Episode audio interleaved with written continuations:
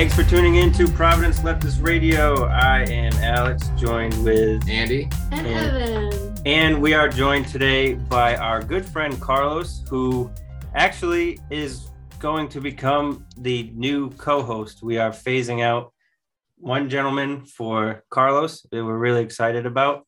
Uh, not for phasing Andy out, but just for having Carlos as a. PLR is a- upgrading. Yeah. Hello. So, Carlos, you want to say anything about yourself? Yeah. Um. Uh, name's Carlos. Um. Uh. Wow. I should have actually thought this ahead of time for my own explanation. But long story short, I am a communist. I am a big fan of marginalized people arming themselves.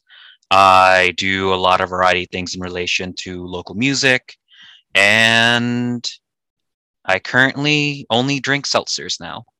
Me too. And you have a you have a YouTube channel too, right? You can plug. that. Yes, I do have a YouTube channel. Uh, it goes under the name The Nightmare Continues. It is a discharge reference. The whole premise of the YouTube channel is uh, the main episodes are primarily picking a topic. For example, the first episode was in relation to how um, companies have essentially used propaganda to take the responsibility of global warming and pollution away from themselves onto the general public. And the whole point of the, cha- uh, the channel is basically bringing awareness to things like that, while pretty much with the whole theme of things are bad and they're just going to get worse. Carlos, we actually had you on once before. Earlier Yes. on. Yes. Way ago. Listeners might recognize your voice. So yeah, it's uh, really great to have you on and to continue having you on afterwards. And uh, yeah, thanks for joining us and being part of the journey from the get. Hell yeah. Yeah, we're we're excited to to have you on board. And Um, speaking of having people back, this is Alex's first time back that's true. from being back from Russia.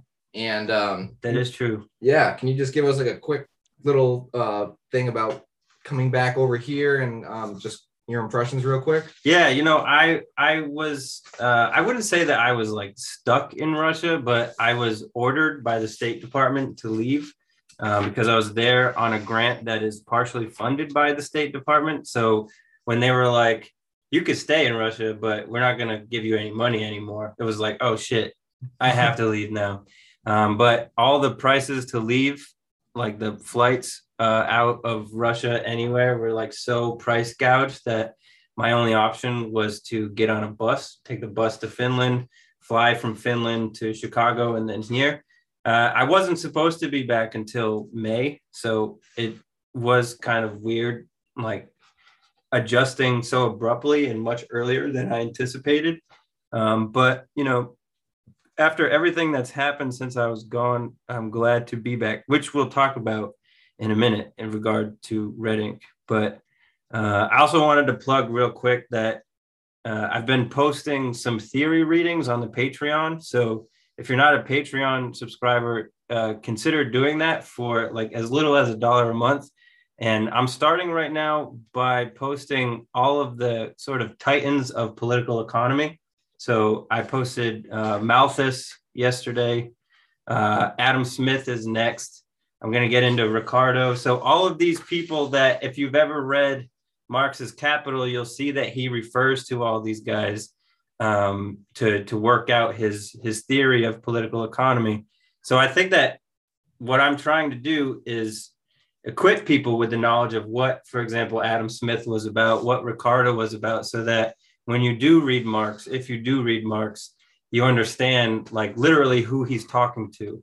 Of course, it's like a hundred years separating somebody like Ricardo from Marx, but he's still talking to them through time and space about the origin of money, what labor is, and yada yada. So yeah, for a dollar a month or more, however generous you are, you can get access to those readings. And it's mostly just readings that I've been doing, but I do stop like in between chapters and do like a little brief explanation of of how to interpret that chapter that I just read. But And you also teach for a living. I also do teach this stuff too. So, you know, I'm trying not to get too deep into the teaching aspect of these readings and just give the reading itself so that so so that you can uh, interpret it. But you can also hear how bad of a uh, out loud reader I am too, because I, especially reading Malthus, the copy I have uses a lot of like the the old English, and so I'm like stumbling over things. And you know, I'm not going to record it a million times because it's a lot to read, but you know, it's out there, and you you can understand it, I'm sure. But back to the previous point about everything that was going on while I was gone. I think the most notable event was uh, what happened at Red Ink, which uh, Red Ink has, uh, they did organize a community forum where people participated and talked about how to uh, better better strengthen the place. Yeah. So before we get into the response to Red Ink to the event, let's talk about the event. So I wasn't there. You were yeah. there. So uh, on February 21st, actually Carlos's birthday, right? Yeah. It was my birthday. I was eating cake, and then I found out that was going on. yeah. Uh, well, we were having uh, uh, a reading of the Communist Manifesto on Red Books Day. It's called Red Books Day because it's the anniversary of which it was published over in uh, Germany. And about towards the end of the reading, we were finishing up the first chapter on uh, um, basically historical materialism and the trajectory of society through its productive capacity. And all of a sudden, you saw like five, six, seven, 12, 15 people wearing like Nazi, you know, flags on their shirts, literal carrying flags and asking where Antifa is and stuff. And there was just like literally three of us in the library. Three Where is. Antifa? Yeah, exactly. It was kind of silly. And then uh neighborhood all came out, told them to fuck off, and uh, they left. And afterwards, you know, it kind of shook up the community.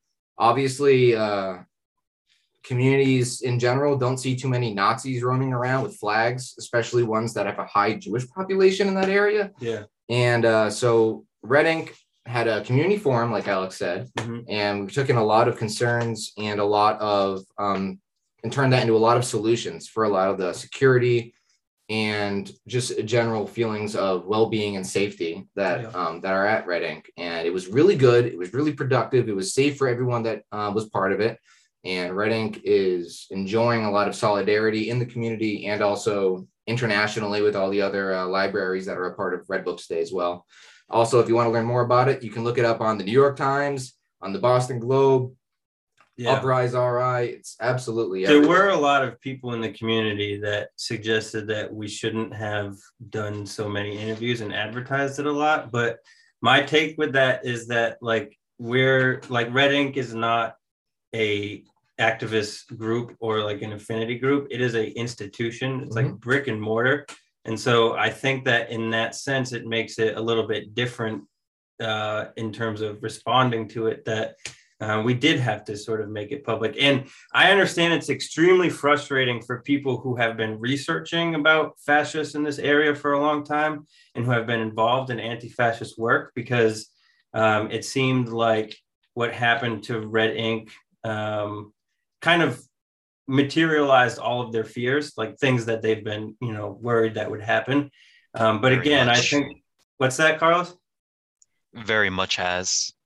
Yeah, but I think again because it's a brick and mortar place, there had to be some kind of um, public response to it. But you know, I have a friend that goes around town like scrubbing Nazi graffiti off walls, uh, and they were telling me that uh, it was really upsetting to see like Governor Dan McKee go to the park next door and like talk about this, where whereas like Nazi graffiti and Nazi flags have been going up in Rhode Island for a long time, and people have been calling uh, 311 about it for a long time, and the city doesn't give a shit. But Mhm. then all of a sudden, when this happens to Red Ink, everybody cares. Well, the reason is because as soon as it hit like New York Times and uh, you know the Providence Journal and Boston Globe, politicians then felt the pressure not to stick up for you know Red Ink or communists or what we were doing there. They all kind of left that part out, right. um, and they Mhm. only focused on on the Nazis. So I mean, It made their state look bad, and so they had to address it. Essentially, is what Right. happened.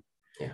Um, but yeah, no, it, it's crazy. But if you go to Red Ink now, uh, poke around a little bit. There's a little table that has uh, tens of different cards that we got from community members and other libraries, just expressing solidarity. Um, and there's uh, some of the uh, safety measures that uh, the community recommended to us are already implemented there. So you can go and poke around and, and see that. And they're holding all sorts of events. Actually, Carlos, you're doing an event there, I think, this month. Uh, oh, uh, um, I'm just advertising for the movie night as well. The movie night. There it is. The Yep. anti-war film festivals that is going on on specific days. The one I'm really looking forward to is the 31st for Doctor Strangelove. Hell yeah. Good one. Yeah, that's ex- extremely uh extremely good film to watch right now, given the state of the world. Mhm. Yeah, I uh, I took part in a anti-war demonstration, which was cool. I like I, I respected the people that were there, um, but as Evan knows, I had some issue with some of the like kumbaya protesting. Like, you know, there's people saying there, and like they had beautiful voices and everything like that. But I'm not sure how much that does for like community advocating and giving people material reasons to resist war, other than just saying like war bad don't war you know what i mean like there got to be more substance behind it but i did a little speech there um and uh yeah it was a, it was a nice event Jor- um, Jordan from the PSL was there. jordan from was David. Morales spoke. Um, I saw Corey Jones was there in, in the audience as well. Mhm. And um, there was a council person, um, Alexis Shute uh, from Pawtucket, that came up there and started eulogizing uh, um, Jim Langevin, who's going to be leaving soon. that was weird yeah i saw that i Yeah. heard that it was strange I mean, I can understand if the council person uh, has had problems with internet security in the past, but saying that we need to uh, do what Jim Langevin was doing, I feel is irresponsible because all of the um, information systems and cybersecurity that is taken from uh, that is taken and implemented in America and worldwide is taken from Israel. Israel is a colonizer state. I think, as everyone listening here can agree, and uh, Yes. that means that it's in a constant state of warfare Mhm. and part of that is making trade in its own um, society to protect itself so they have a really high technologically advanced information systems going there and it's because we're also paying them to come up with it so what's happening is langevin is committing american funds to israel to tie even more ropes to us to them together that'll make it impossible to cut so Mm. he's investing in Israel to increase our cybersecurity ability. And I'm not going to say that America doesn't have cybersecurity concerns. It does. I kind of hope America would fucking fall, but um, I feel like if Langevin was a good person, he wouldn't be investing in the security in the security of the state in a place that's in constant oppression of uh, the native population of there. yeah that was weird that one council person was really praising langevin which But I mean, uh, they're a comedian. They came up and said, "Hey, I'm a comedian I'm a council person, so I don't expect them." to maybe have- it was comedy maybe it was Yeah. ironic comedy Maybe. maybe yeah. that's how you explain Hey, if that's the case, hats off to you, council person. Yeah, who knows? Um, there's a lot going on in Rhode Island uh, right now. I'm still catching up with the news. Uh, I feel like there's still so much that since I was gone, I, I hadn't really paid much attention to. But one thing that I did see uh, was um, a whole package of anti-trans legislation moving through uh, the the Rhode Island House and the Rhode Island Senate. And I immediately sent it to Evan because Evan and I talk about this stuff a lot. Um, and Evan has been diligently doing research. So I want to hear what Evan has to say. Well, I have a lot that I'm thinking about uh, that I have I haven't actually taken the time to really synthesize all of my thoughts and um, write a speech of what to say. I can I can explain uh, these bills, um, Senate Bill 20, 2501 and House Bill 7539. Um, but uh i don't have like a statement on it yet you know when you when you grow up trans uh or just are trying to exist as a trans person this kind of stuff is all around you all the time um and so to have not no offense no disrespect but to have cis people sort of constantly ask me to to what i think about this stuff it's like i don't feel like i really have a choice in the matter um but it is for me no longer about me. I'm a teacher, and this is I'm thinking about the youth. Um, and even if I weren't a teacher, I would still be concerned with the youth. Um, I want things to be better, and it really does start to become a matter of life and death. So, um, anti-trans legislation is a threat, a threat against lives. Um, so I, I just really want to make sure everybody understands the importance of that, the gravity of this.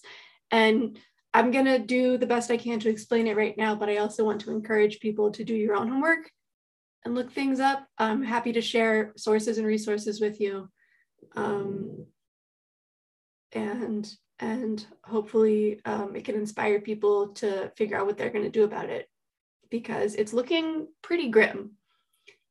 Um, so the Senate bill, uh, well, the, both of the bills are related supposedly to education. They've been put, they've been um, introduced as bills related to education. They both were introduced um, like we just weeks ago um, and are jumping on a bandwagon. Like so many states have this kind of legislation um, either on the books already or scheduled to be on the books. Certainly, we're all looking at Florida and places like that. Um, Iowa too, I think. Right? Iowa, Iowa definitely. Yeah. Um, it's it's really all over, and for everyone who likes to tell uh, LGBT, LGBT, LGBT, uh, etc. folks, uh, but things are getting better. Um, I would like to say to those people, no, they're not, and where have you been? Um, but at least you're listening now. That's a good thing. So if I talk about this Senate bill, which was introduced by um, Senators Morgan, not Patricia Morgan, she's in the House, uh, Senators Morgan and Lombardo. Lombardo is a, a Democrat, by the way. Um, this is basically, it's also known as the Fairness in Women's Sports Act. So this is one of those bills that is specifically about um, sports and not allowing trans uh, people uh, trans youth, mostly trans women, trans, trans girls, um, also known as regular women and girls, um, but not allowing people who do not um, align their social identity with their um, assigned sex at birth uh, from participating in sports events, competition um, on on a team because teams are divided by gender or divided by you know sexual expectation. Um, and so anybody whose gender uh, does not line up with what they were told they were at birth uh, has to compete with the group of whatever they were told that they were at birth. Um, and this is because, uh, and I'm quoting the actual piece of legislation here, uh, there are inherent differences between men and women, and that these differences remain cause for celebration, but not for denigration of the members of either sex uh, or for artificial constraints on an individual's opportunity. So this is very binary thinking, right? Men and women only, either sex, um, and that there are big differences. Uh, and they're calling this science, but it is really flimsy science. Um, it is science that has been combated by other actual real scientists all over the world. Um, and so, you know, people like to claim like, well, men, so men, meaning penis havers in these guys' minds, um, men are like stronger, have like more bone mass, um, you know, like they're bigger. So that's important somehow. Um, and then also there's sort of an obsession with testosterone, uh, not mm-hmm. estrogen, mm. testosterone. And so yeah, nobody's complaining. I don't think anybody's complaining that cis women have an advantage in certain sports. I think people are just complaining that uh, trans women have uh, an advantage because they think that trans women are like plotting how to like beat out um, other women and girls uh, in their sports lives. Uh, they think that trans women are like plotting uh, and like going through this like horribly dangerous and like very um, can be a real bummer to exist in this way, like life, uh, just so that they can win some medals. And I think that that's pretty peak transphobia. Am I wrong? Um, so and and but it's also it's just not true. Like think about so like Mm. if if men are penis havers and women are uh you know vagina havers or whatever. Uh, again, in the minds of the folks writing this stuff, um, what about how women women in quotes have more like endurance and like a lower center of gravity um and like uh like they're more flexible and can like withstand pain a little bit more. Like there's so many things um that again i think a lot of it comes down to just a, again a power struggle. And it is transphobia no matter what you call it. You can try to call it fairness. You want to be fair to this little cis girls and the cis women who are on the swim team and have like been really into sports. But also like is sports not about competition? And like should sports not be skills based things. Definitely. so there are some people that think that like there should be a whole trans league. Um and then and like the libs are clapping for that. They're like yeah but i think we should just degender sports and have everybody playing together. Because also this is fully fully fully ignoring something that is a scientific truth which is um, developmental sex character differences. So like think intersex people or people with like androgyny uh, like genetic androgyny like people who like are born with one set of junk but have sex characteristics of a different set of junk you might be expecting. Um, these are scientific things that naturally happen and these people can want to do something boring like be into sports also.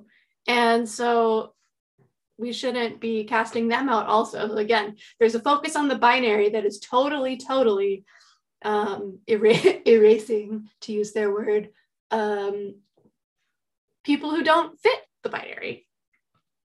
Not just non-binary people but i'm talking people with uh, to use to use the the conservative word um, biological, even though we're all living beings and so we're all biological technically.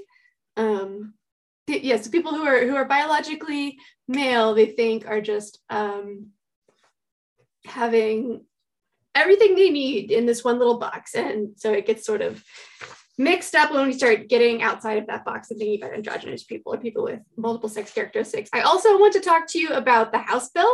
Now that's coming from our very, very best friend, Patricia Morgan. Hmm. Um, this is again about education, according to her. This one is about amending the curriculum. Now this is where this is really, really fucked up. Um, so they want to amend the curriculum in a way that prohibits anybody, any teachers from teaching about race um, as like a problem or like uh, dis- racial discrimination as a problem, um, and also talking about uh, we uh, we are prohibited from talking about uh, sex and gender issues because they're children; they can't deal with it. Um, so I I went through this bill and kind of put some like highlights next to things that I wanted to make sure that I read.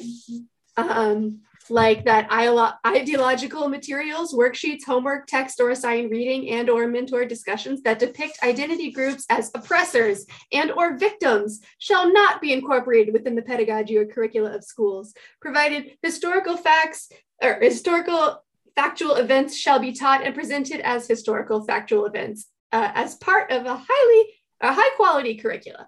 So we can't say oppressors and victims anymore. We can't we now can't talk about colonialism uh, and other things like if that If this bill passes. if this bill passes.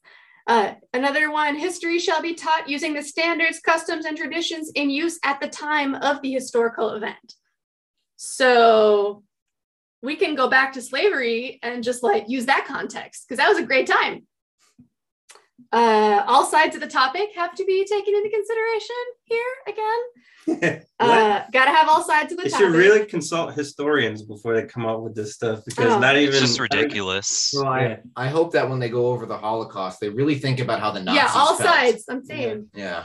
Um, books and instructional materials shall not center any race, ethnicity, gender, religion, or viewpoint.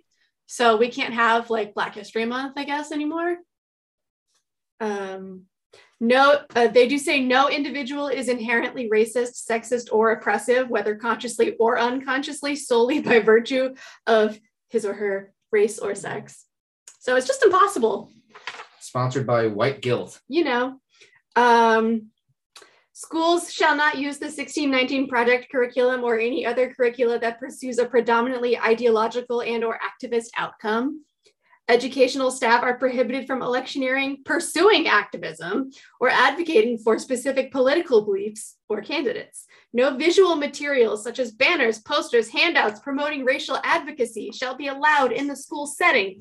Values, psychological and medical counseling, and political activism shall not be taught in the classroom or any other school setting. Children shall be addressed using their common names and the pronouns associated with their biological gender, unless parental or guardian permission to do otherwise is obtained. Now, this is especially dangerous, guys. And I know that I'm going on a little bit longer than maybe you want me to, but Definitely fine. um, outing children to their parents is dangerous. Hmm. That's going to get people kicked out of their houses. It's going to get people killed, is what it's going to do. And so in some of these other states, um, it there's also legislation around this particular topic. Teachers are going to legally be required to out their students to their parents, but that that's not okay. We can't have that. We can't be doing that. Um, These schools need to be safe for our students. it's not safe. Yeah. It's you know it it's it's really contradictory when we look at the decline of public schooling and we blame it on the state, but then we have legislation like this that is actually contributing to the decline of public education. Um, so they're sort of like kicking themselves in the in the heel here. And I also uh, want to point out, I'm looking at this. Uh, um, this is the Senate, Senate bill, bill. now. It's almost like the the law drafters. It's almost like Morgan and Lombardo just like Googled. You, you know how like when you're on you're in a, like an online debate with someone and they mention like something you don't know and you're like oh shit I'm gonna Google this Time to Like, you Google- that. and you and you find some like dumbass articles of from a news source that you've never heard of but it proves what you want to say so you send it anyway and you're like yeah I win And This they're is not looking at is. their sources too. It's like none of this is credible. This is all pure garbage.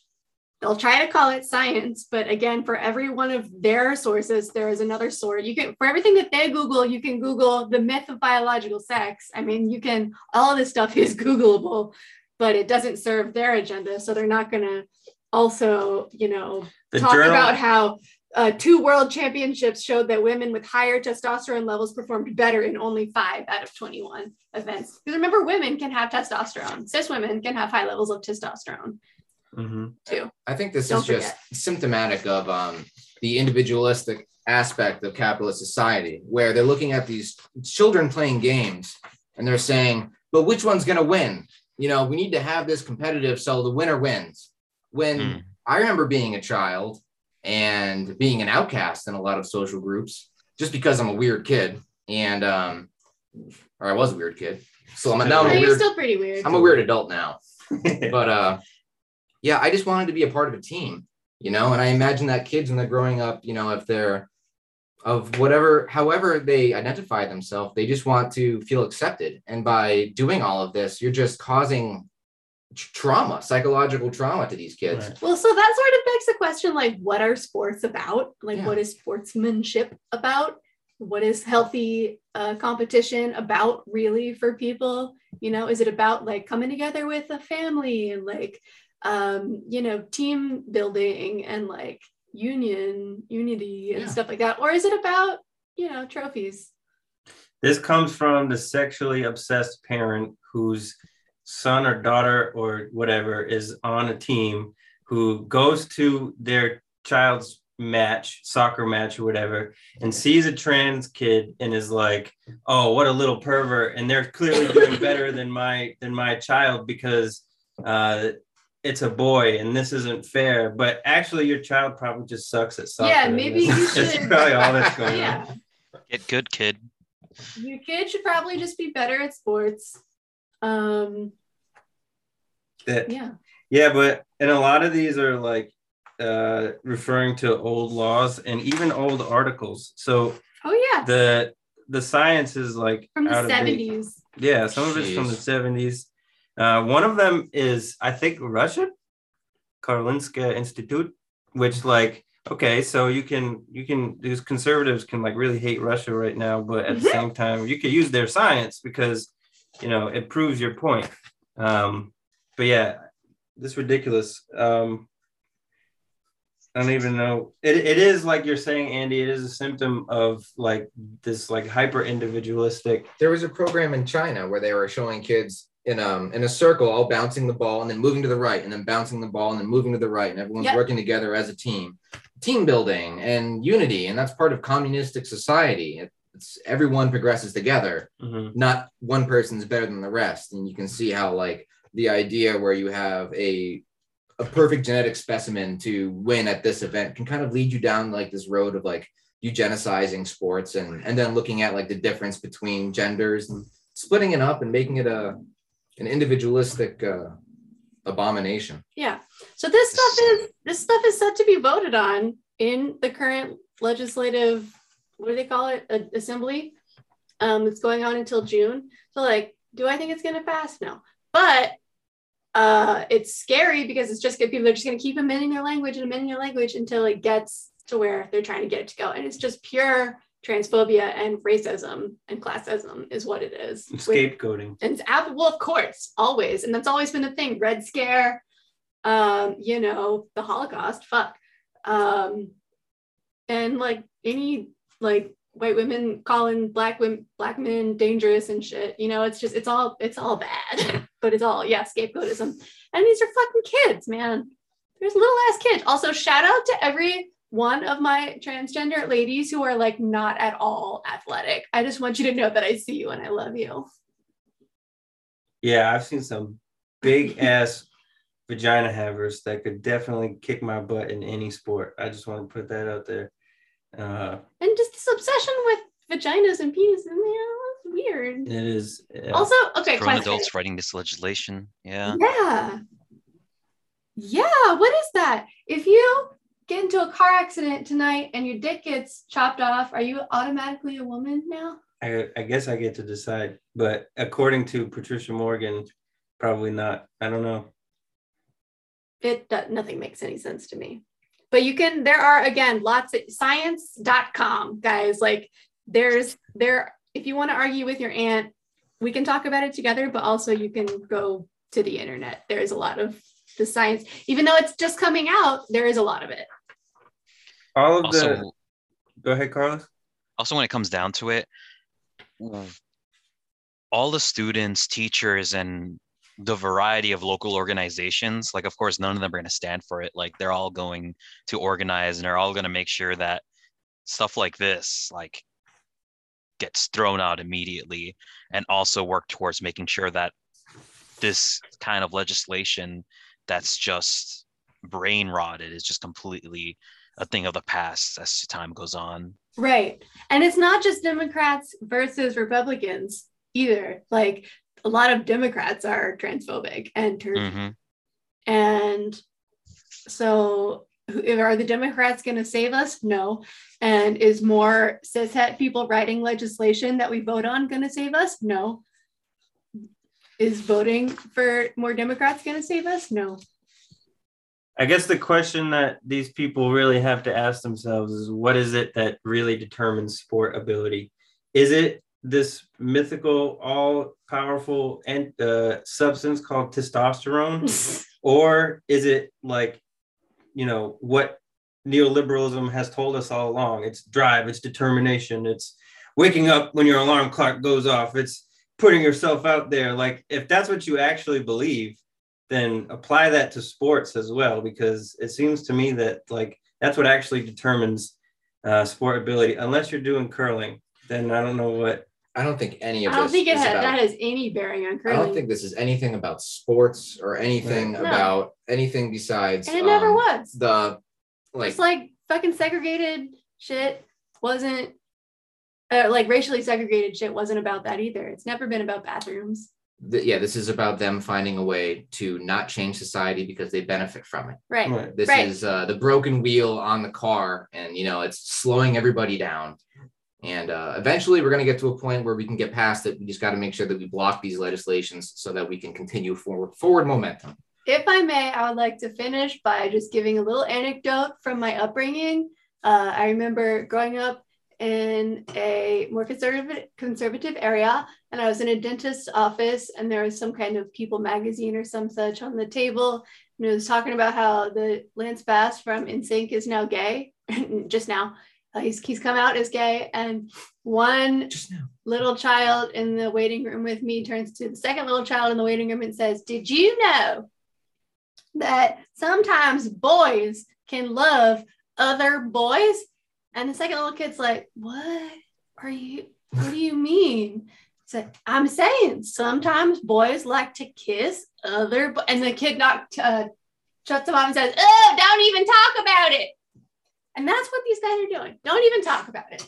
that reaction is like socially constructed, which is important. Well, of course, it's all remind people. socially constructed. It's like you know, gender ha- is fake. having a child. I know that like those type of reactions are things that they learn at home. They learn from their parents and they learn from other relatives around them. There's no kid that just naturally, uh, uninfluenced by anybody, would have that reaction. They would No. just be like, "Oh, okay, word." Something they heard, and it's all fake colonial bullshit anyway. Yeah, know, true that. Sorry, I took over that segment. No, that was fantastic. I Uh, did do is there anything else going on in, in Rhode Island these these days that I'm missing? Um, Gina Raimondo was named the uh, designated survivor for the State of the Union That's address on frightening. March 1st. Yeah. So, like, imagine. wow. So, like, we have to be careful. Oh, who we, uh, Gina.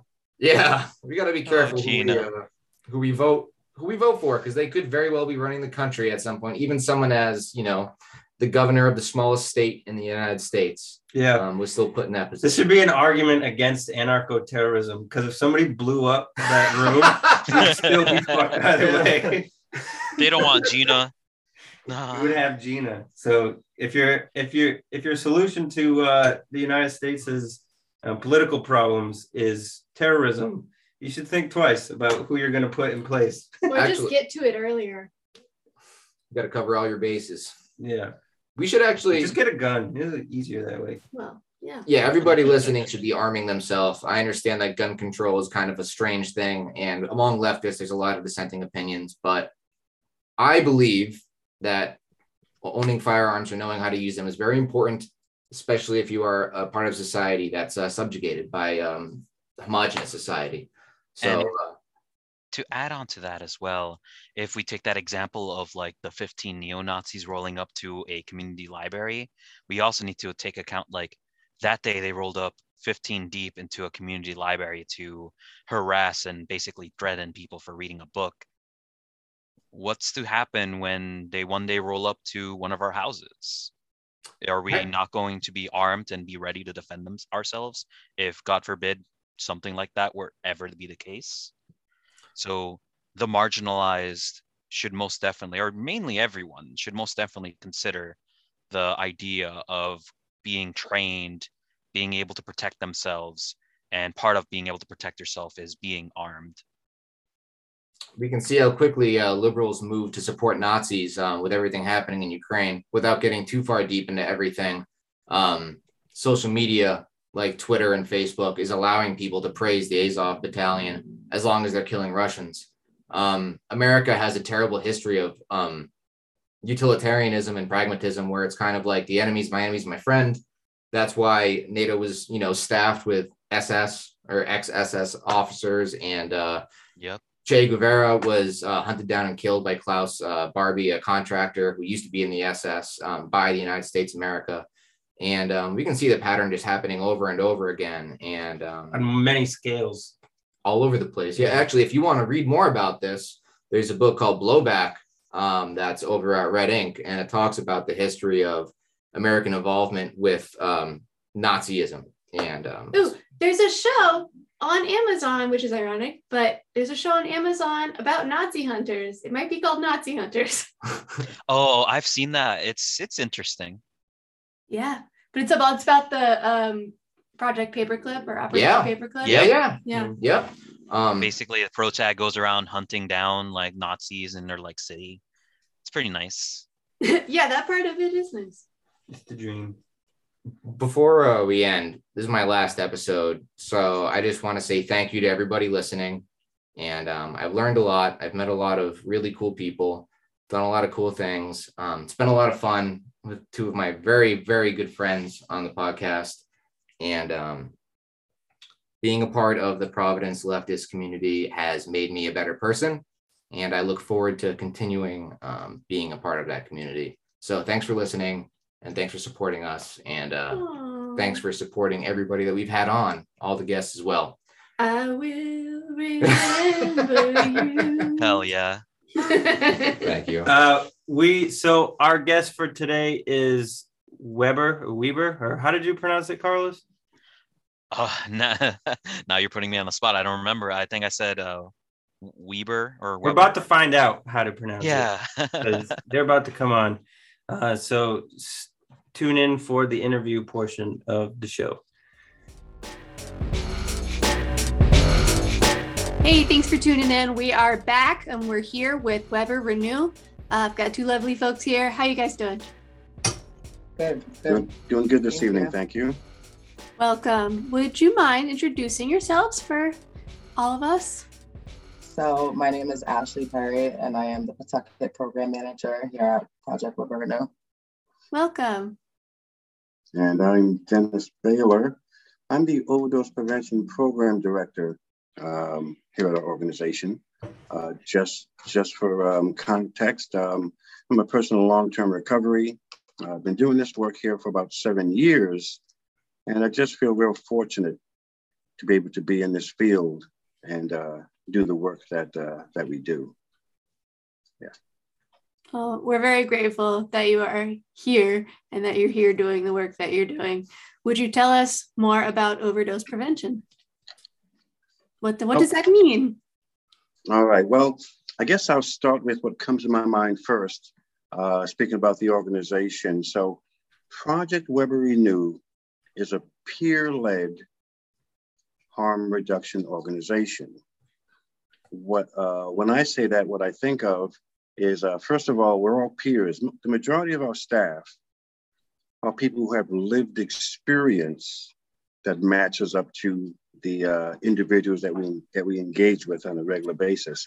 Uh, lived experience such as uh, substance use disorder, um, uh, mental health issues, um, uh, sex work, current or present uh, in, in, in their lives. Um, we have transgender individuals on staff, individuals who are living with HIV, um, hepatitis C, um, things of that type. So we're all peers.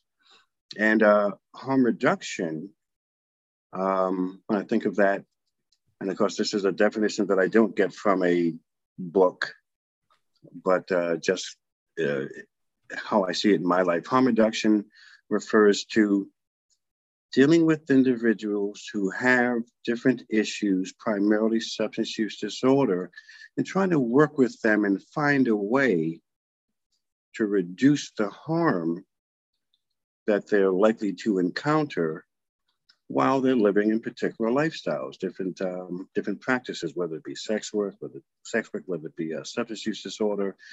We want to try to. We're not trying to tell everybody to, to change your life. You got to stop, right? Uh, not all the time. Either somebody's not willing to do that at this time, or they're just not able to at this time. So while they're living whatever lifestyle it is, how can we as an organization, what can we provide you that'll help reduce the harm that you're likely to encounter? Um, in overdose prevention, of course, as I'm sure you all know, um, uh, here in our country and, and of course in our state, uh, the opioid epidemic has uh, caused um, the highest rate of overdose we've ever seen in our country and in our state. Um, so we want to, of course, do as much as we can to make sure we don't lose any more lives, bottom line. Um, so uh, overdose prevention is about, uh, of course, there's this there's this phrase people say meeting people where they're at, but yeah, we meet people um, at whatever um, area of uh, the status of their life is, whether whether they're having problems with housing, um, whether living in shelters or sober living or, or, or well housed but still using. We want to do what we can to make sure that, that people don't die because we know the okay here I go running, running going on like I say I drew out talking. You know, we know that we know that uh, with the um, addition of fentanyl in almost all of the illicit drugs or street drugs that are sold on the street, so many people are dying. They're just dying. It doesn't matter if they're. Uh, it used to be primarily uh, the person who intravenously uses heroin or fentanyl. Used to be that they were the ones at the highest risk of overdose. Well, now we're finding that uh, there's a larger group, people who are using party drugs, uh, such as uh, Molly, Ecstasy. ecstasy, Things like that. things like that, uh, um, methamphetamine, uh, the some of the pills that are bought on the street, and also cocaine, whether it be powder or crack, is now being laced with fentanyl. So, so many more people are at risk of overdose. So we want to do what we can to try to prevent some of those overdoses. What what can you teach us about how how we can do that? So everybody should have and know how to use Narcan. Mhm. Um, if you don't have Narcan or you don't know how to use Narcan, you can always get in touch with us on our website at infoweberrenew.org. And there's a lovely video of Dennis here teaching everyone how to use Narcan. And if you email us, we will make sure we can find a way to get you some Narcan. Um, and like I said, everyone should have Narcan. The Surgeon General of America recommends that everybody carry, carry naloxone in their first aid kits, but not enough people know about it. We need to act like, you know, we we've seen in the COVID pandemic that so many people, right? Everybody was responding, everybody wears masks, most of the population is vaccinated, et cetera. But we don't see those same types of harm reduction when it comes to overdose. Mhm. Um, so everybody should do their part in this epidemic and carry naloxone at least. So, Where- for the question, I'm sorry, the naloxone is one piece of the puzzle. Uh, we also have uh, uh, fentanyl test strips so that a person who's using a particular substance and they don't want to really encounter uh, fentanyl, uh, there's these test strips that, that are um, uh, can help them uh, determine if there's fentanyl in the drug. Um, it's not 100% accurate, but still, if we can get somebody to at least think about being more safe, uh, maybe they'll maybe they'll use a little less, uh, use a little slower. Make sure that they have um, naloxone on hand, that they don't use alone. Uh, those are things that we advise people to do. And uh, uh, by by starting the conversation uh, with providing a fentanyl test strip, we, we then can of course engage and, and give them other information on what to do to try to stay safe. You also have a needle exchange program at Weber Renew, do you not? Yeah, so we're one of the largest distributors of um, clean needles in Providence and Pawtucket. Uh, so we we go out in our outreach vans daily and we give out um, tons of clean needles and we also take tons of clean needles back. Um, we also plan a lot of needle cleanups throughout the year, trying to keep our neighborhoods safe um, in every way possible. So yeah, we do give out a lot of clean needles, and um, we know that uh, only less than 3% today of new HIV cases are because of intravenous drug use. So we see that our work is actually, you know, making a difference. So. So, of course, and Ashley mentioned the outreach. Outreach is one of the um, biggest pieces of this organization. Because we have these three vans, and we drive around uh, Providence, Pawtucket, and Central Falls, and um, we go to what we call the hot spot where people are using, and we just we, we engage with people. And again, because we have this lived experience, because we're peers, we're able to build a trust build a rapport because believe me, uh, most of our employees, we understand the, the feelings that go behind uh, usage. It's not always a party. It's not always a big party, you know, uh, and we understand that. So we're able to build a rapport and we uh, we drive around. We, we engage people on the streets. We uh, provide them with the with the uh, safe injection kits. Uh, we, we of course give them the fentanyl test strips. We give them either nasal or intramuscular Narcan. Uh, of course, during the winter now, we're giving out coats and and um, uh, sleeping bags and blankets, whatever a person needs. we we do a pretty good job of supplies, giving out supplies to people who might be encountering di- different issues, difficulties in their lives. And if they want, and if they want to stop, we'll transport them to treatment, detox, or the mental health facilities. Uh, we'll put them in the van and we'll give them a ride and say, "You want to stop? Come on, hop in. We'll take you somewhere." We, and we do that um, daily. Daily, we have three offices. We have one in Olneyville, one in Pawtucket, and also one here in Providence. And um, yeah. So, like I said, we handle primarily uh, those areas.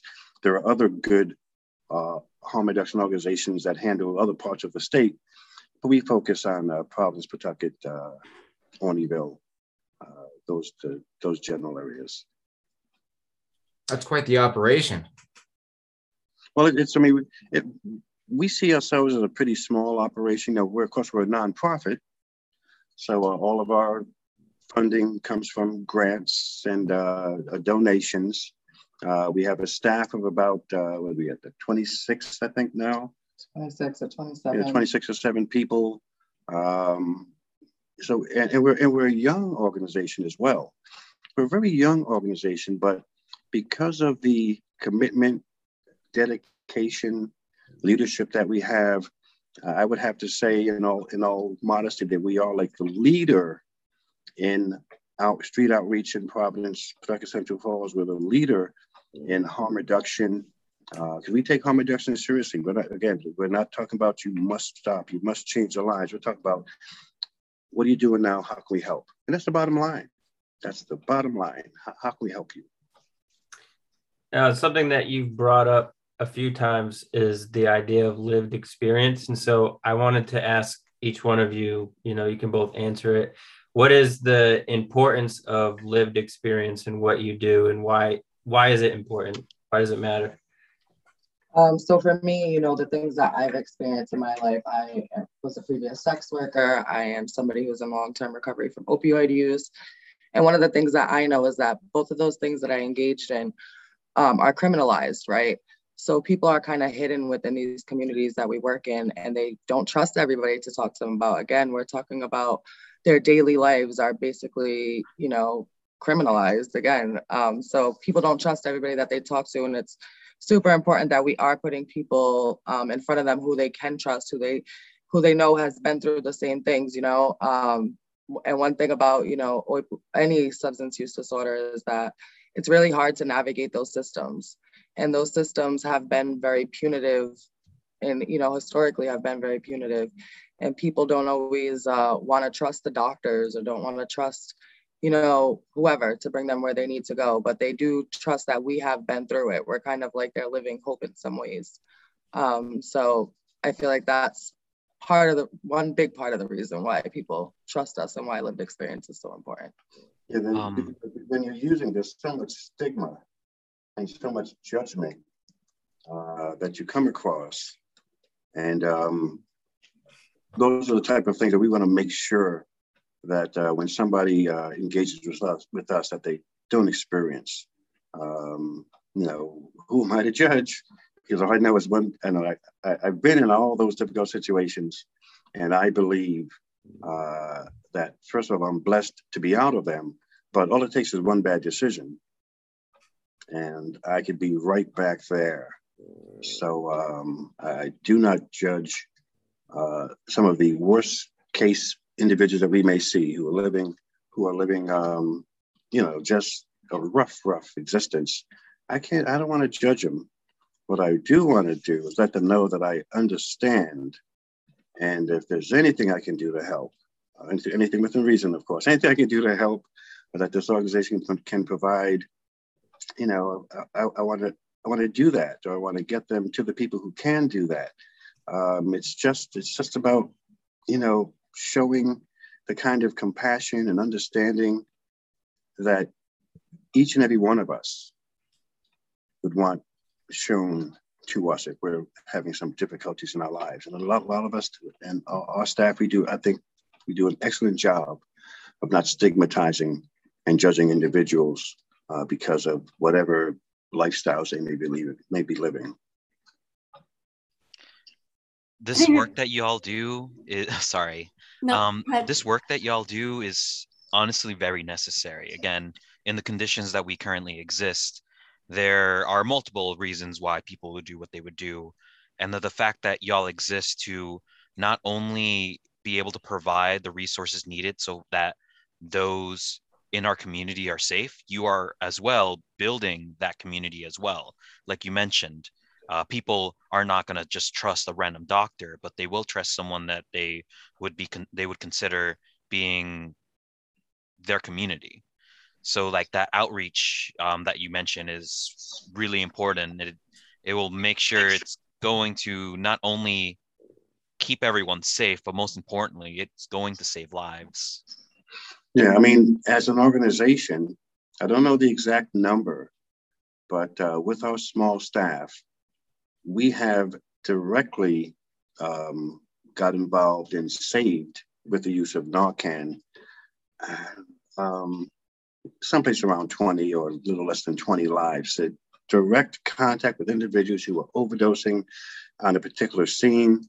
Uh, we step in and, um, you know, we do what we can. We do what we can to, to save lives, and and even if that means being the one who, the first responder, if you will, uh, to engage and save the life, uh, we do that, and, and I'm very proud of that fact. Uh, Ashley herself um, uh, has uh, uh, come across because of the, because of the outreach we do. We come across people while they're in the midst of using. So if you do it enough, you're going to come across people who are actually in the midst of an overdose. And uh, how many people have you wound up? I think like five or six, but I mean, you know, to me, it's not even saving somebody's life. It's just giving them a next shot to go forward. Um, you know, and a lot of other organizations within our state really concentrate on recovery and getting people into recovery. But what we don't see is that if somebody isn't alive, they're never going to make it there. Um, so our job is really just to keep people alive. So when it is their time, um, they have a shot. Very, very well said. And I, have I've, I've had that opportunity um, uh, three times to administer Narcan. Um, and, you know, I, I don't, I don't like to, I don't like to look at it as I, as I did something very special or heroic whatever. I, I just did what I think needed to be done. And like Ashley says, uh, just to give someone another chance. Um, if they, if I have, I've never come across anybody uh, that I've, you know, administered Narcan to a second time, but if they did, I'm still not going to judge them. Um, I'm still going to do what I can uh, uh, to see if I can assist. Because again, I, being a man in recovery, I know what it is to. Not, I'm not. I wasn't an opioid user, but I sure did destroy my life pretty good using crack cocaine. Use it pretty darn good. I destroyed it pretty good. And I know there are many times where it seems like I think to myself, why, why don't you stop? Why don't you just stop? But the substance use disorder, the disease, um, uh, doesn't listen, doesn't, it doesn't, it over, it outweighs rational, rational thinking, or it, out, it outweighs uh, sometimes the pain and consequences that we run into uh, we just wind up using again. So if I were an opioid user, I might wind up overdosing again. We, we see people who overdose multiple times. And we hate to see them overdose, but more importantly, we're glad to see that they're still alive afterwards. And that's that's the bottom line, like Ashley said, giving somebody another chance. Because uh, not many of us want to continue to live that way. There's a piece of us that wants to, a lot of the times, again, uh, we don't force them, to tell anybody that they have to stop, if they want to continue using all life, that's their choice. But a lot of times there's a lot of pain and, and misery and all the stuff behind that. Um, so at some, at usually, I guess in most people, most people's lives, at some point, we want to make a change, we want to stop. Uh, but is there somebody that we trust that we can go to um, who's not going to judge us? Uh, that that was tell tell that to and, and ask for that help and that's where organizations like ours come in, is just to be available uh, when that person has that thought, has that what could be considered a moment of clarity here at say the 12 step moments, 12 step meetings, and have that moment of clarity when they want to change their lives. Uh, people come to us because they they know that we understand and they see they see they see us living the example of what recovery can be because uh, despite what uh, it looks like sometimes we all believe that recovery is possible if that's something that somebody wants. Do you offer training on how to administer uh, Narcan and naloxone? Absolutely. Uh, we do quite a bit, quite quite a large number of uh, Narcan trainings, whether it be a large group or individual. Ashley and I have been to some very large groups, uh, close to 200 individuals um, uh, doing a Narcan training. Uh, we do trainings in all types of environments. we, we do not care if, if somebody's interested enough to uh, want the information, we want to provide it. And uh, and uh, certain times, uh, earlier when our organization was doing work, we, we drive all over the state. We would drive anywhere in the state to provide to provide a training. And so the answer is, of course, yes. so we, we certainly do we do trainings, and we we love doing them. So you're doing so much. How can people that are listening do something for Weber, Project Weber Renew? How can we help you? Yeah, so at anytime anybody can ever drop off uh, donations to us of things like uh, clothing, coats, socks, things like that. Those are things that we also give away daily. Um, and something else that we didn't talk about was um, the amount of food and water we actually give away. So we actually give away more food and water than any of our other supplies. Um, so again, you can email us at infoweberrenew.org and um, make a donation to us. That is always super helpful. Yeah, I just I'm just thinking about um, some of our services. I just want to go through this real quick. I, um, you know, at any one of our three locations, uh, a person can get the HIV Hep C uh, testing. We do condom distribution, uh, PrEP, uh, which of course is um, uh, something that uh, somebody who's living a risky lifestyle can do to ensure that they don't catch HIV. but we have PrEP linkage. again, like we've already spoken about the, the fentanyl test strips and naloxone, the, the, the trainings that we do, needle exchange. Uh, we also uh, also have a, a, a project um, called the Thea Project, where we assist people who uh, um, have run into uh, being human trafficked. Uh, we have so human trafficking support, imm- immigration advocacy. again, we have with the we have different service services for the LGBTQ um, community. we have a support group uh, called uh, Beyond Gender um, for the um, transgender individuals. Um, but uh, yeah, I just wanted to go over those different services that we that we provide as well. So we do do a lot. We do a heck of a lot, and it's not always easy work, but we do the best we can. Yeah. Yeah, you do. I went to one. Uh, I went to the overdose awareness day event in the park um, oh. Ashley, I think you put that on. Yeah. Um, and that was really special. I, I, I, try to be open about my uh, two year uh, journey with sobriety um, and how uh, I really do think that stigma is what kills the most. Um, yeah. And so I'm really, really grateful um, on a very personal note, very grateful to have you guys exist. And that one uh, ceremony was really lovely, really moving. Thank you so much. And we really want to make that something annual um, because through all of our journeys, we have really realized that the opposite of recovery is never like sobriety, but it's really community. And we want to stay in touch with our beautiful community and keep growing that community. So thank you for that. Carlos, do you have anything to add? Um, I think I have one part. Um, how do I word it? So, one thing that we see, especially within our city, um, the substance use is everywhere essentially, and we need to make sure that we are able to help all of those within our city. Uh, one example that I know listeners of this episode will be able to hear is um, for those of us who are involved in other communities, such as like the local music scene.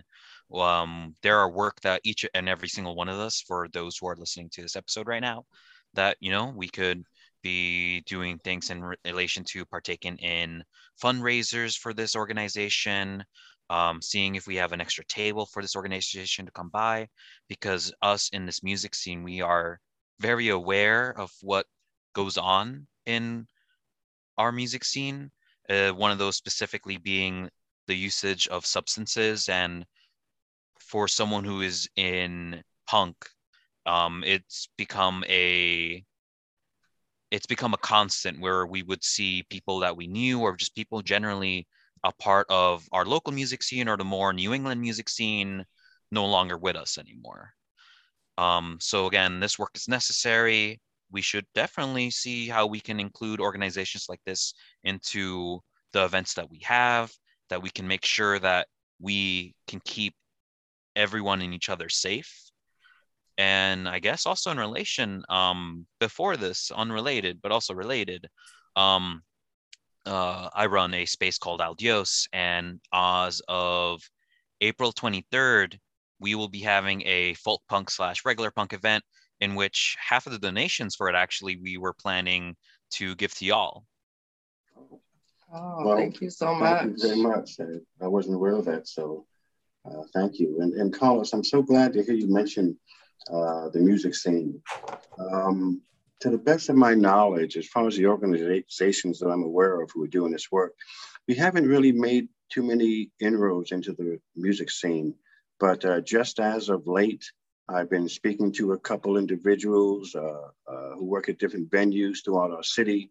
And I realized, well, so now there's a population that we really haven't been able to engage with. And, and uh, you know, we have an eclectic uh, uh, taste for music throughout our organization, throughout our people uh, who work here. So we would love to be able to engage with venues, bars, promoters, whoever the case may be, who's looking to make sure that the people who come to their events uh, have the tools necessary so they can do the partying they want, but still be as safe as possible by having the proper knowledge and supplies available. So thank you for for mentioning that. Yeah, that's that, that's something we would really definitely like, definitely like to engage with with you there. The last question I want to ask before we get to fun questions is about critics because um, you know I'm one of the executive directors of Red Ink, and so I'm sure that you've heard about what happened to Red Ink a few weeks ago, um, and sort of you know any of these social outreach uh, initiatives that exist, whether it be harm reduction or or what have you, um, comes with an entire group of critics and people who have doubts about what you do or raise doubts about what you do uh, or don't see it as legitimate or see it as counterproductive. So has Weber Renew, Project Weber Renew come across critics and and how do you engage with them? Well, let me just tell you, okay, as a as a black man living in America who has used drugs, uh, who's on, who, who has pretty much been on the lower, lower, lower rung of the economic uh, ladder, uh, to be criticized, right, is something that I've had to deal with my entire life.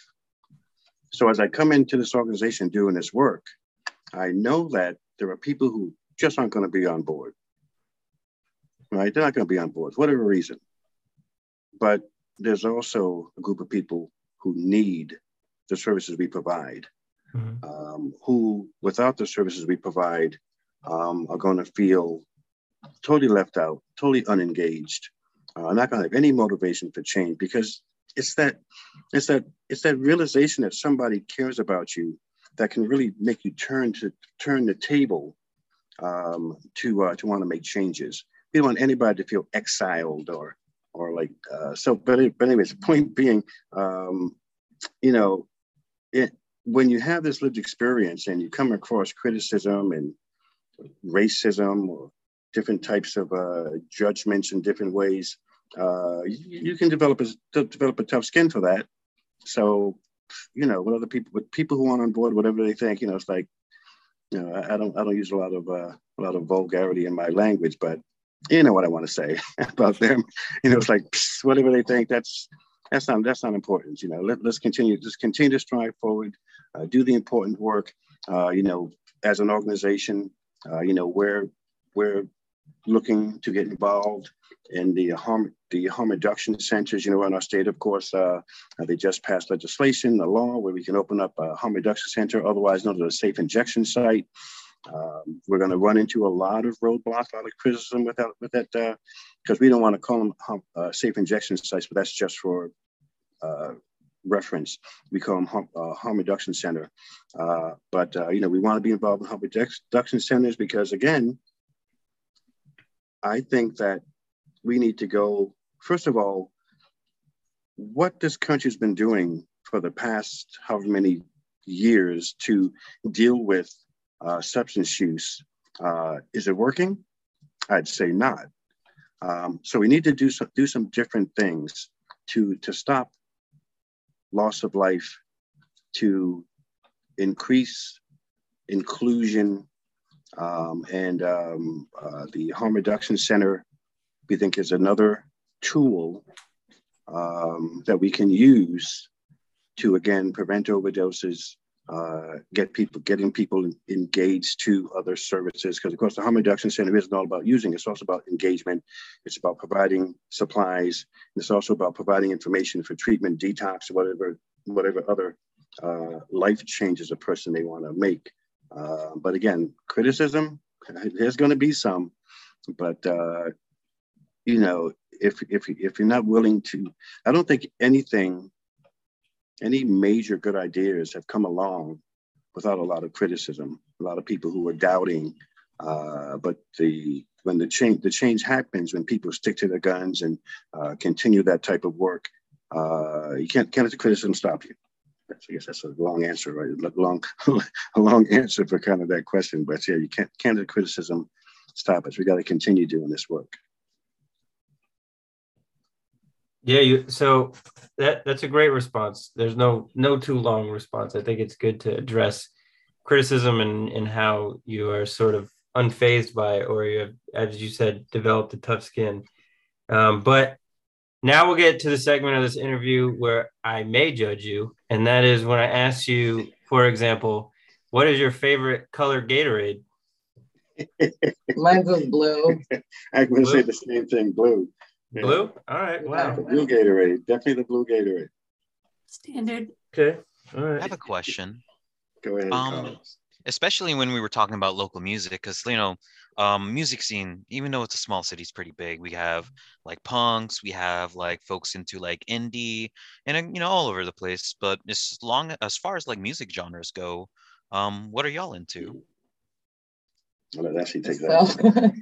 so I'm very bipolar, and so is all the music I listen to. So one moment I might be listening to like gospel music, and then like go back to my childhood real quick and listen to like Avril Lavigne or something. But um, lately, I have been uh, listening to a lot of Afro beats music just because I've been doing a lot of like dancing with my children and whatnot. So um, yeah, lately it's definitely been Afro beats for me. Do you have anybody to recommend for us? No, I can't even say half of their names, so I wouldn't want, I wouldn't want to say it. Fair enough. Daniel, you got one? Well, let's see. Um, Dennis. Dennis, there's no one. There's, there's no one genre. No, of course, you know, I'm a I'm a guy who grew up in the '60s, uh, '60s and '70s. Uh, um, I'm probably older than you think, but that's a good thing. It's a good thing. You know, that you can't tell is a good thing. But at least, at least, at least I, I like to believe you can't tell anyway. But you know, I grew up in the 60s and 70s and, um, you know, did a lot of listening to the radio at that time. And I grew up here in, in Providence and there wasn't, there, there weren't many, you know, soul stations or whatever. So I listened to, a, I grew up on a lot of the classic rock, you know, a lot of classic rock uh, uh, growing up. And I still appreciate, appreciate it these days. I have a brother who was into classical music. He was a he played the piano and he played the clarinet. And uh, I don't know where he got that taste for classical music. That, I can't tell you. Um, but anyways, um, you know, I have a wide range of uh, musical taste. and uh, but I but I like the upbeat dance music. Um, I like music that's going to bring me up. Um, sometimes the slow songs are more than I can handle, but I like the upbeat music, uh, whether it's um, uh, pop, rock, funk, um, uh, indie, alternative. I just, I just like a good beat. I, I like a good beat, and uh, so yeah. Any I listen to anything if I if I enjoy the beat. Yeah. Heck yeah. Respect. Do you have a favorite breakfast food?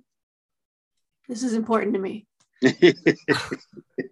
There's a question for you. Favorite? I like bacon inside of a pancake. Like inside ooh. of a pancake. Ooh. Yeah, I like pancake.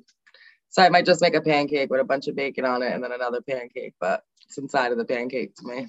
Pancake yeah. bacon sandwich sounds awesome. Yeah, that sounds incredible. It's really good. that sounds pretty good. Uh, I'd have to go with a, a French toast, perhaps. I like a good, a good uh, thick uh, piece of French toast. Uh, nothing like it. You, you, got your egg, you got your bread, you got your syrup. You, you can't go wrong, right? So we're both more into like sweet breakfasts. That's right. And blue Gatorade. And blue Gatorade, blue Gatorade. Yeah. Nice. Right. All right. Good answers. Mm-hmm. Andy, you got one? Ah, you took my breakfast cereal one. Um, oh, do you have a favorite place in Providence to eat at? If you could, uh, a favorite um, restaurant. Hmm. I'd have to say I don't have any favorites. Um, you know, I don't do a lot of fine dining, if you will, but uh, you know, the, the, classic restaurants, family restaurants, uh, I do appreciate them. I actually, you know, I go out, I go out and eat quite a lot. Actually, I don't don't do a lot of cooking. Um, uh, so um, I eat a lot, eat out a lot, but it's your just your. I don't want to, I don't want to plug anybody in particular, but but uh, you know, classic uh, family restaurant dining uh, is just fine by me. Cool. Uh, so I used to own a hot dog cart, so I really like to support like food trucks and whatnot. Nice. So uh, there's a taco truck on the corner of Cranston Street and Dexter Street that I yep. absolutely love. And I go there all the time and get their tacos. They have like some of the best tacos in the state. I gotta try it then. Damn. I know it's really good, yeah. If you could choose one superpower, what would it be? I might I might need some time to think about that one. one one superpower. I oh man, go ahead, Ashley. You answer the question first. Let me think about that. I don't know. I would maybe want to read people's minds. I don't know. That's a good one. Yeah. I don't know. I just let me fly. Let me let me, let me oh to fly. See, you know, I yeah, I like the air, the wind. I, I ride a motorcycle. Ooh, I like the air. I like, like the air, the wind, uh, the ocean. So if I could fly, I could really get, I could really enjoy or get all, all much as I can from those things that I like. Um, but let me ask, let me ask you the same question. That, that that's a good question. Uh, so my original answer was also uh, flying, but then my six-year-old daughter said time travel, and uh, I thought about it a lot, and I was like, "Damn, that is really uh, the most ah. elite skill." Because you know, think about it. If somebody does something bad to you, you could just reverse time and go back, and then you know what they're going to do already. So, so she was right. She had the better choice. So I, I got to go with what she picked. Time yes, travel. Yes, it's, yes, that's pretty. That's a pretty smart choice on her part. It's really good. Yep. How about you? You, th- you, you too, and Carlos uh, too. This is like the hot movie right now is Encanto, and all the main oh. characters oh. have gifts, right? You have kids, right. you've seen this movie. Absolutely, yes. absolutely. Uh, and so yeah, I think I've, I think that's been a, a question on a lot of our minds. What gift would I like to have? I like the kid who can talk to animals. Yeah, that's, that's cool. cool. I have this dog here. I like talking. that's right. Yeah. Just to make sure I'm right. What was the main question again? What, what superpower do you want, Carlos? Oh my god. So I read a lot of comic books, maybe too much. um I'm a big fan of the X-Men and I love all their powers. But if I were to pick one power specifically, it would probably be one that would either make life more convenient or maybe allow to do a lot of things. But if anything, I'd say a power I would pick would probably be one of flight. Okay, so that's three for It's a popular fly. Yourself fly. yeah, What about you, Andy? so much good for flighting for flight. Uh, I would uh, just turn into the Hulk and just smash a bunch of shit. Um, it doesn't really help anything, but I bet it feels great. Yeah. Which sometimes does help. Yeah. That does Um, sound- let's see. Let's think of another one. Um, Do you have a favorite article of clothing, like a favorite shirt or favorite pair of socks or something? Like, what's like your power? wear- your power thing? I like to wear t-shirts that talk a lot of shit. So I like to wear t-shirts that say like legalized drug users and the junkies I know vote and stuff like that. So Nice. I like I that. want that shirt. Yeah, I actually. trying to think. Um, well, I mean, I, I got a thing for footwear yeah. uh, between the boots and the sneakers. I don't wear. I don't wear. I don't wear dress shoes. But I, you know, I have a for a guy of my with my st- at my station in life. I have a pretty good good amount of different sneakers and and boots. So I, I like I like the footwear. They could- Nice. could, uh, I'm the same this- way. That's validating. Oh, and to go back, uh, actually, real quick, I'm gonna change my answer real quick for that superpower. I just realized I don't know why that didn't come to me, but the real superpower is basically one of my favorite heroes. Is I'd want the power of magnetism, just like Magneto, because that would be real neat. Carlos would activate it, and all the punk belts would come to him. There's definitely a lot of potential there. Yeah, I mean, if you have that type of strength with the magnetism that Magneto did, that's that's pretty impressive. That's right. That's right. Yeah.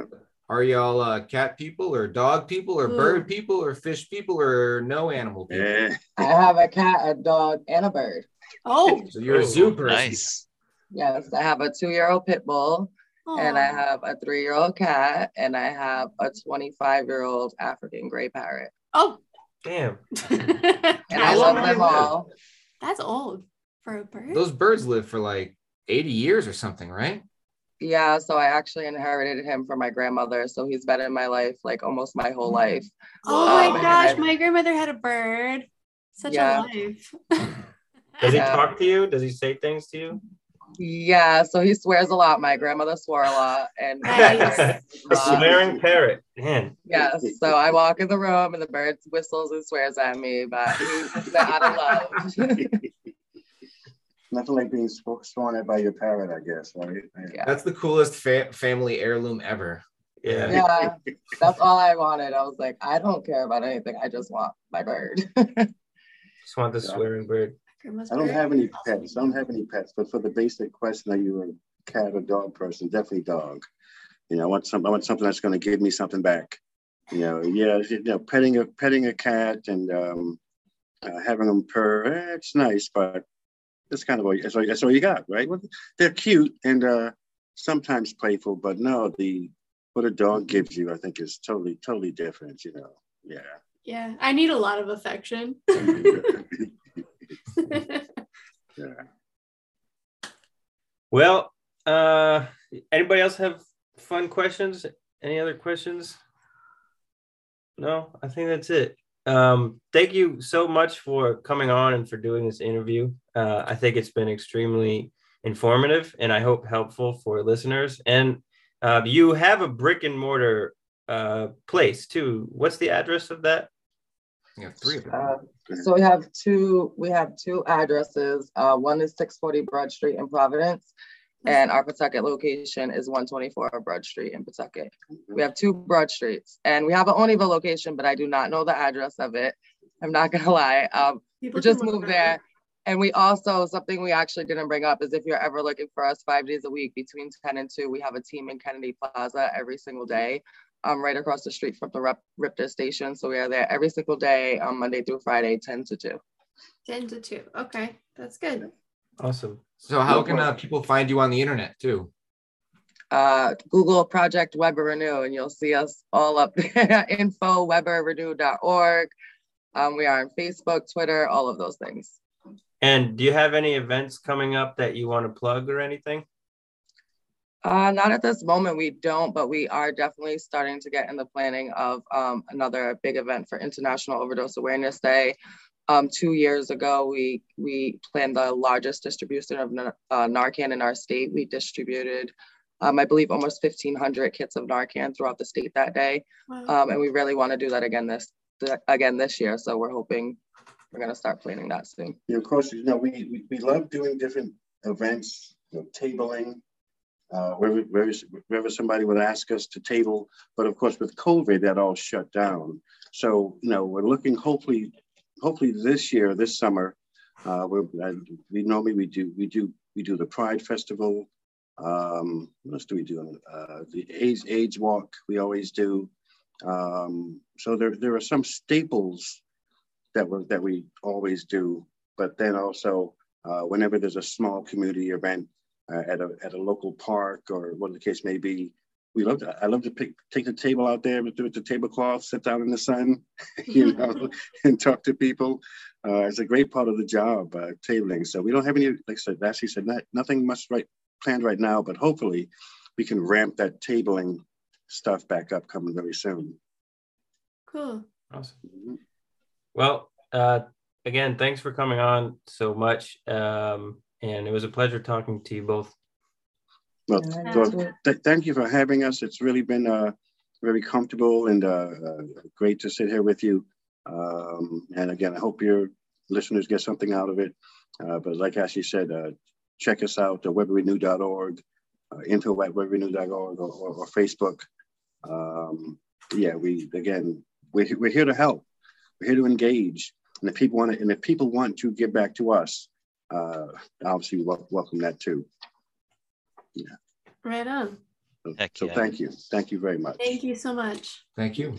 All right. Have a good night, everyone. Take Have care. good night. you too. Bye. Bye bye. All right, that's the end.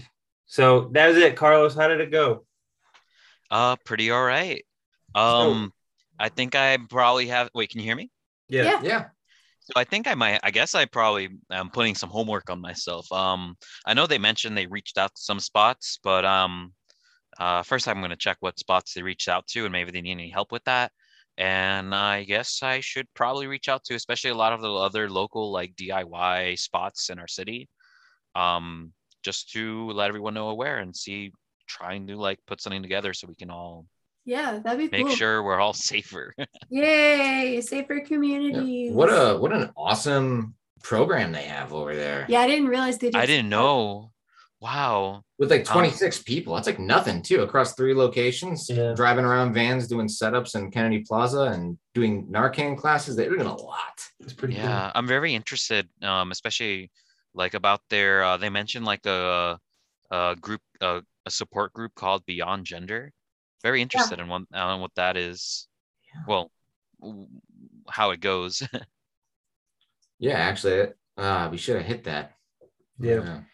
I wanted to ask them about Euphoria, but then I was like, maybe that's disrespectful Why? because I've never seen Euphoria. critics of Euphoria, not me, critics of Euphoria say that it glorifies drug use, like Oh. specifically teenage drug use. Mm, And also, like, it's not a realistic portrayal because the main character is a black girl. And they're like, this would not be happening, you know? Uh, so I was going to ask them if they watch Euphoria because it would be a hot take because it's hot right now. Everybody watches Euphoria. Yeah, well, I mean, haven't kids definitely it do drugs. yet. Yeah. Uh, we didn't ask them for a musical recommendation, like to play after the Mm. episode. So, Carlos, because this is your first episode, we'll give you the right to choose somebody. So just uh just email it to the PLR podcast, like somebody local, like broadly. Local music? Yeah. Uh yeah, I could I could I could figure that out today. Yeah, I'll I'll uh hit someone up and then get that email to you. Cool. Cool. Sounds great. Oh, actually, email me their Bandcamp because we like to pay for the song that we use. So Oh, hell yeah. pay for it. All right. Yeah, well, yeah, it's also, but always also better for them to send just the the dot wave uh, as well. That way, uh, the quality isn't. Oh, as- Yeah. Okay. True Yeah. that. All right. Cool. Well, All right. cool. Good See you job. later. Thank you. Yeah. Talk to you next Take care, time. y'all. Good night. Next Great job. time. Great job. Hell yeah. Thank you. Yeah.